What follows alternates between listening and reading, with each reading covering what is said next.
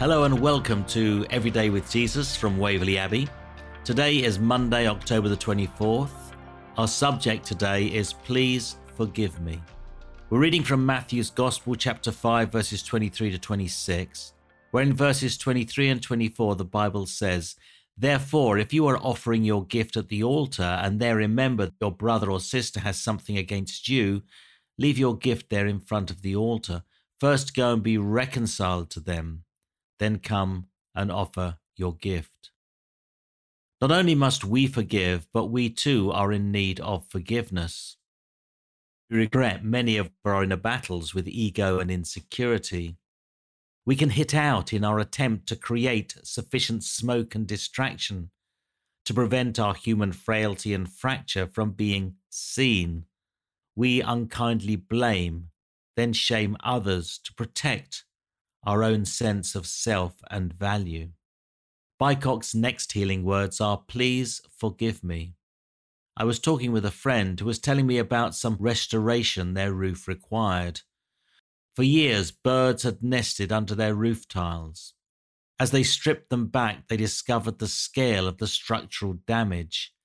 Unseen to the naked eye, the full extent of the damage was only visible with tiles removed and the true repair cost became apparent.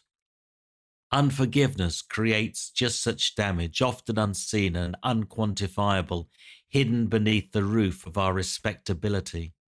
Described as a poison you drink, hoping the other person will die, unforgiveness is now classified medically as a disease.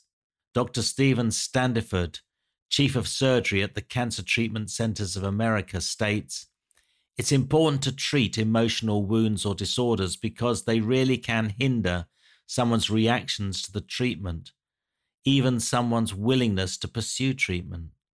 So today, forgiveness therapy is being used to help treat diseases such as cancer. Let's not delay and allow the damage beneath our roof to destroy the whole house. Start practicing today's scripture and ask for forgiveness for both spiritual and physical health. So, knowing how you feel when you have been hurt should enable you to place yourself in another person's shoes. This, in turn, will help with the internal challenge that accompanies going to ask the forgiveness of another person. So let's pray together. Lord, help me to maintain the temple of the Holy Spirit to stop the roof falling in. Oh, Amen.